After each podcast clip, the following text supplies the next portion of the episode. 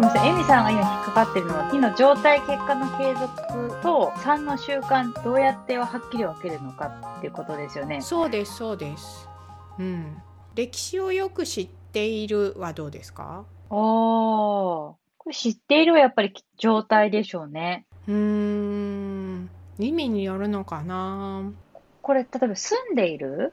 私はニューヨークに住んでいます。これも、えっと、2と3、習慣か状態の結果かってはっきり分かれないのもあると思うんですけど、これ住んでいるって、これからニューヨークに住みます。住みました。それが続いてるって考えたら、状態の継続、または結果ですよね。でもずっと住んでるその明日も住んでるっていう習慣と考えることもできるっていうことできるんじゃないですかね。ごめんなさい。これをはっきりどちらかって分けてあるやつが見つけられなかったので、まあ意味が重なるってことなんだと思うんですけど。なるほど。じゃあこの状態結果の継続と習慣はかなり近いところにあるはい。可能性があるっていうことですね、うーん。ジョンさんは黒い服を着ている。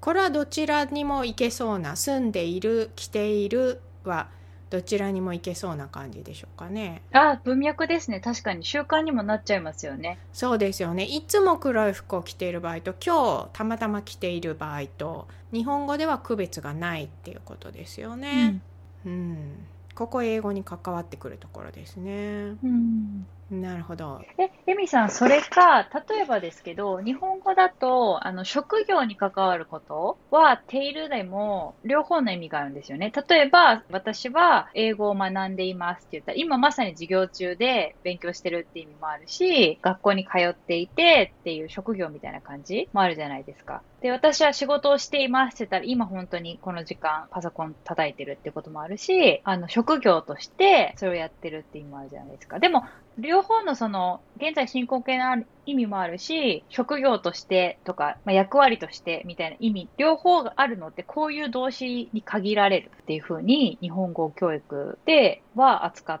てますよね。ほうなるほどねその職業のやつって習慣の話ですか？そうですね。通っているとか働いているは習慣の話うん、あの、勤めていますとか、私たちだとあの、日本語を教えていますとか、その身分とか職業、だからあの、職業を言う時のているっていうふうに教えてる教科書もあるんですよね。なるほどまあどちらだとしても形が同じだから文法的な分析は別として学習者としてはどっちでもいいってことですよね。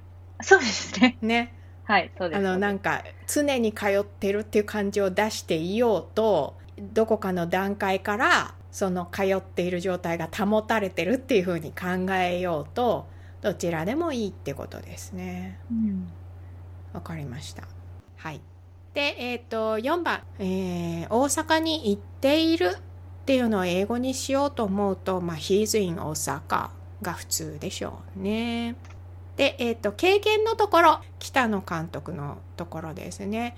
I have seen all the 北野 movies。ね。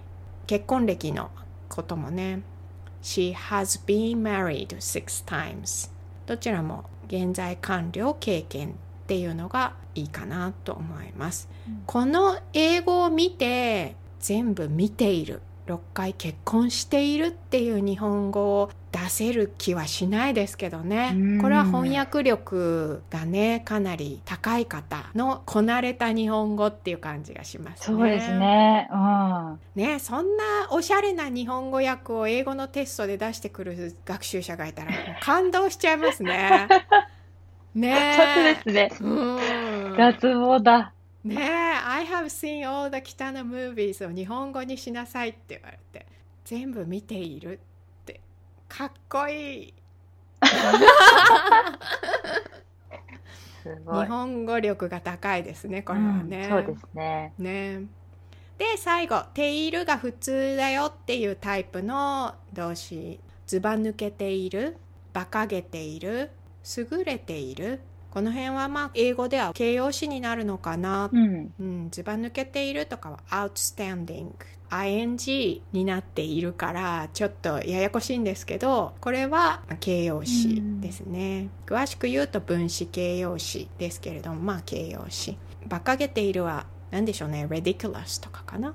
優れている excellent とかでしょうかね、うん。そんな感じで形容詞になるよっていうところです、うん。なんでここでよく出てくる日本語スタートで英語に向かって橋を架けるときに日本語スタートだと一本道で来てるのに英語になると分かれている感じがするんだと思います。そうですよね。うん、しているであれもこれも使えるのに英語になるとこのしているは進行このしているは単純現在このしているは形容詞このしているは現在完了って分けられて分からなくなるんだと思います。うんうんうんうん逆から渡ってくる学習者はどうですか？あれもこれもしているで。あ1個なんだラッキーのパターンですか？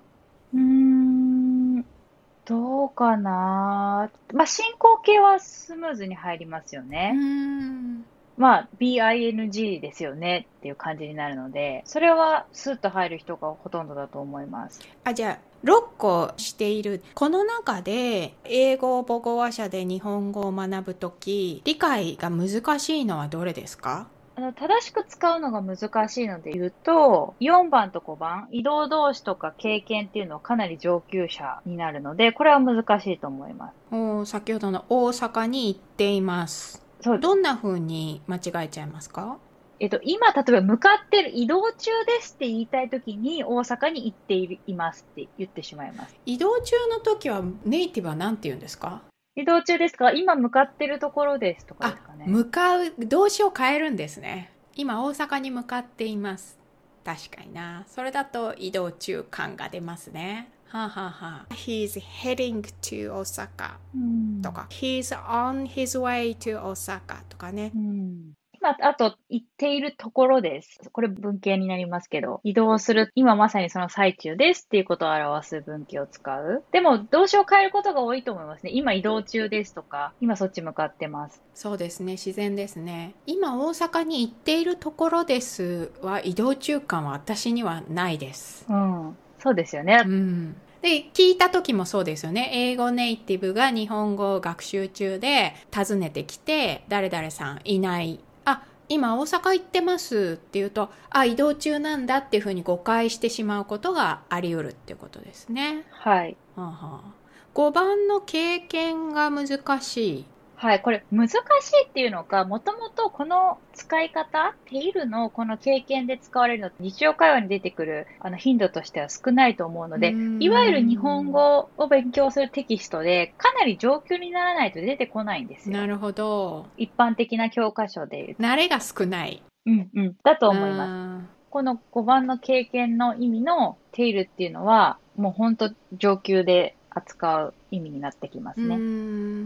んじゃあまだそこに至っていない学習者については全部見たことがあります。6回結婚したことがあります。で OK ってことですかね。うんうん。で、6個目に言った、そのずば抜けているとか馬鹿げているって、これ言葉の難易度で言うと高い、難しい言葉なので、うん。やっぱりこれも通常のテキストだと、初めの方には出てこないというのがあります。なるほどな頻度が高くないから巡り合うチャンスが少ないのでまあ後回しになっているっていうことでしょうかねはい、そうだと思います。それはそうですね英語でも同じだと思いますねちょっとなんか別かな挟んでみますけど、はい。えー、と英語で住んでいる持っているこれはステイティブ状態なのでアクティブの ing はつかないんだよっていう説明をしますねまあこれもそれこそ学者とか教科書とかにもよるでしょうけど一般的に中学とか高校で聞くフレーズとしては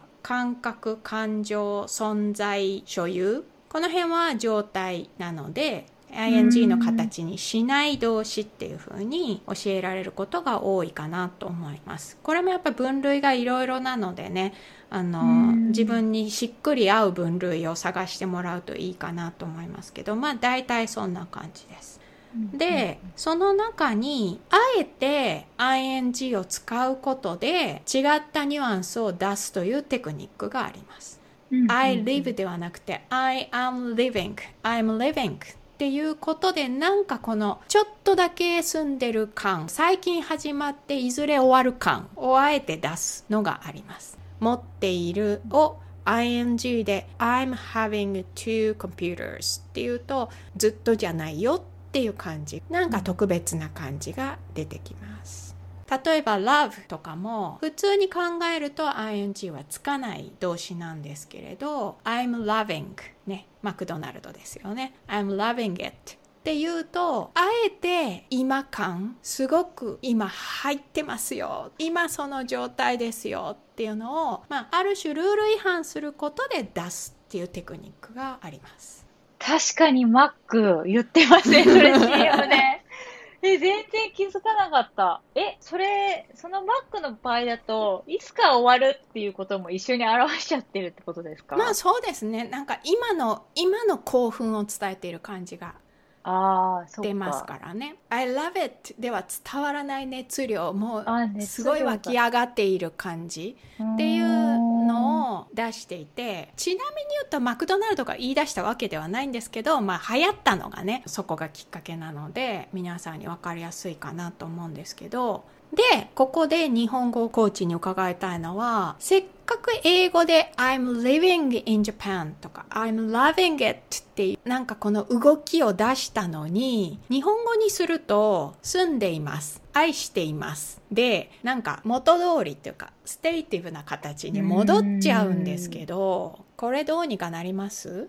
へえ、動詞だけではどうにもならないんじゃないですかね。そうでしょうね。うん。例えば「I'm living in Japan」を忠実に、まあ、一時的な感じですよね、うん。それを日本語で出そうと思ったらどうすると出ますか？いや、今、エミさんが言ったように、今一時的に東京に住んでますとか、一時的にとか言わないと通じないですかね。と思いますうーね。ん。今は？とかかなああ、今は東京に住んでます。うん、それもいいですね。ありですよね。そうするとまたどっか行っちゃうのかな感もちょっと出るかうな、ん、ただ、今は東京に住んでますの和の使い方って、うんその和の使い方ができるって結構難しいんですよね。ああそうか、はいじゃあ一時的にの方が学習者フレンドリーでしょうかねそうですね。そうだと思います。ネイティブ的には今はの方が簡単じゃんと思いますけど学習者には一時的にの方が親切なんでしょううね、ん、そうですね。ありますそういうこと、ううん。ん英語学習者にもあります。だから、テンポラリーの今、意味じゃなくて、今は東京に住んでますって言ってる人って結構いると思うんですよね。ほうそれはどういう意味で言ってんですか？えっと、今、日本に住んでいます。で、和が入ると、今は日本に住んでいます。あ、今だけなんだ。あ、1年ぐらい留学できてるのかなみたいな感じでこっちは思っちゃうじゃないですか。でもうそういう意味じゃなくて、よくよく聞くともう、あの、20年ぐらい住んでるけど、その今は日本に住んでいますっていう、んなるほどなちょっとなんで別の話になっちゃいますよね。うん和の使い方が難しいっていう話です。なるほどねじゃあ今このポッドキャストを聞いている日本語学習の上級者の皆さんは今はを使うと I'm living 感が出ちゃうよっていうのは知っておくといいかもしれないですねうんうん。英語学習者の人は同じように I'm living を使うと今はなんだなっていうのが乗っかっちゃうよっていうことを知っておくといいでしょうね。うん。最近始まったとかもうすぐ終わるとかなんかそういうニュアンスを知らずに出しちゃう可能性があるよっていうことですね。うんそう、もう一個どうですか ?I'm loving it。日本マクドナルド的にはどうすると I'm loving it 感が出ますか？ええそれはもう翻訳の方に聞いてほしいんですそけど。うですよね。でもやっぱり何か言葉を足すんじゃないですか？うん、そこが多分翻訳者のスキルなんですよね。そういうニュアンスも含めて日本語に織り交ぜられるっていうのはこれは言語教育の範疇ではないんですようね。ん。そう「I love it」だとただすごく好きなことなんですよね。うん。もう大好き。I'm loving it っていうともう今食べてその美味しい感じみたいなのが乗っかってくるわけですよね。なんかこうドラマチックなダイナミックなダイナミックっていうのは動的ってことですよね、うん。動きがある。そういう感じをあえて乗せてるっていうのを知ってもらうといいかなと思いますね、うん。なんか感動が共有できないんですよね。テイルで片付けられちゃうと。そうですね。うん、ラブに関して言うと、日本語だ、まあ、あそうか、愛するってことか。愛していますに「ています」が入ってますからねうんこれはなんか食べ物に愛愛してるって日本語だとあんまり使わないじゃないですか。すごくわざとの時じゃないと。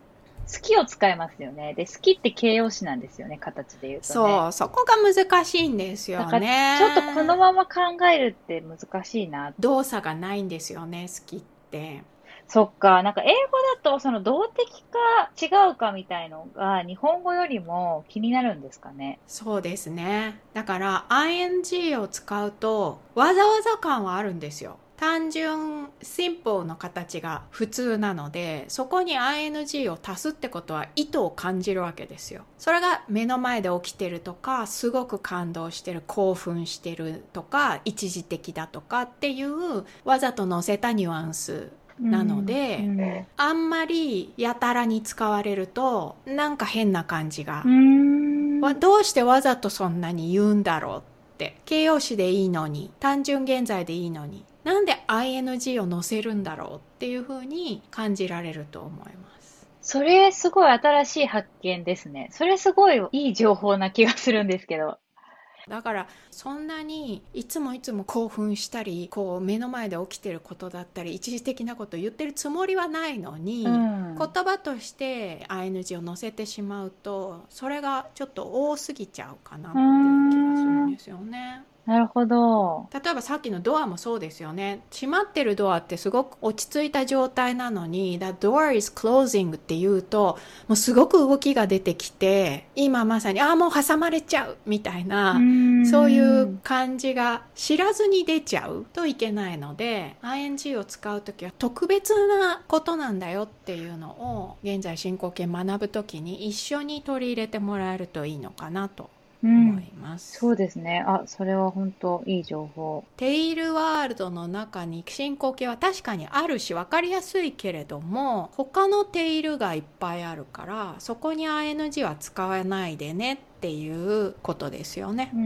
ん言葉が同じだとやっぱり区別はしていないんですよね普通。うんそうですよね。無意識ですもんね。うん。それをこう日本語から渡っていくと英語では言葉からも全部違うしもちろんそれに紐づく感覚も違うんだよって急に言われるからしかもさらっと言われるから、うんなんか分かったような分からないような感じでなんか迷ったら ING にしとこうみたいなのがあるかもしれないけれどもしそのリスクを取るなら迷ったら ING じゃない形容詞とか単純現在を使った方がいいかもよっていうことですかね。I'm living in 東京とか I'm loving it のこの BING って習います？どっかで。習わないと思います。習わないのになんか世の中に出たら聞いたりとかってするってことですかね。うん、それで学習者の人も困るっていう。ING なんかリズムが好きなんじゃないですか。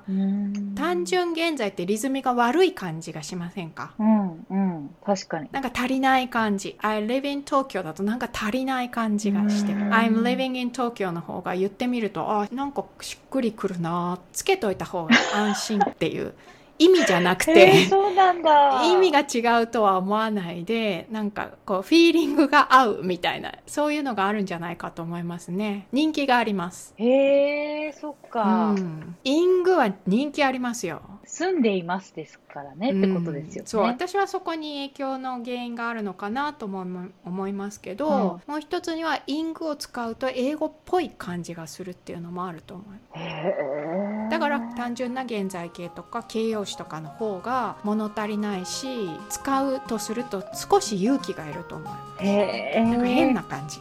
I am jogging. I am drinking. ってね、言いたくなる、うん、無駄に臨場感出しちゃうんですよね。無駄に臨場感出ちゃうんですね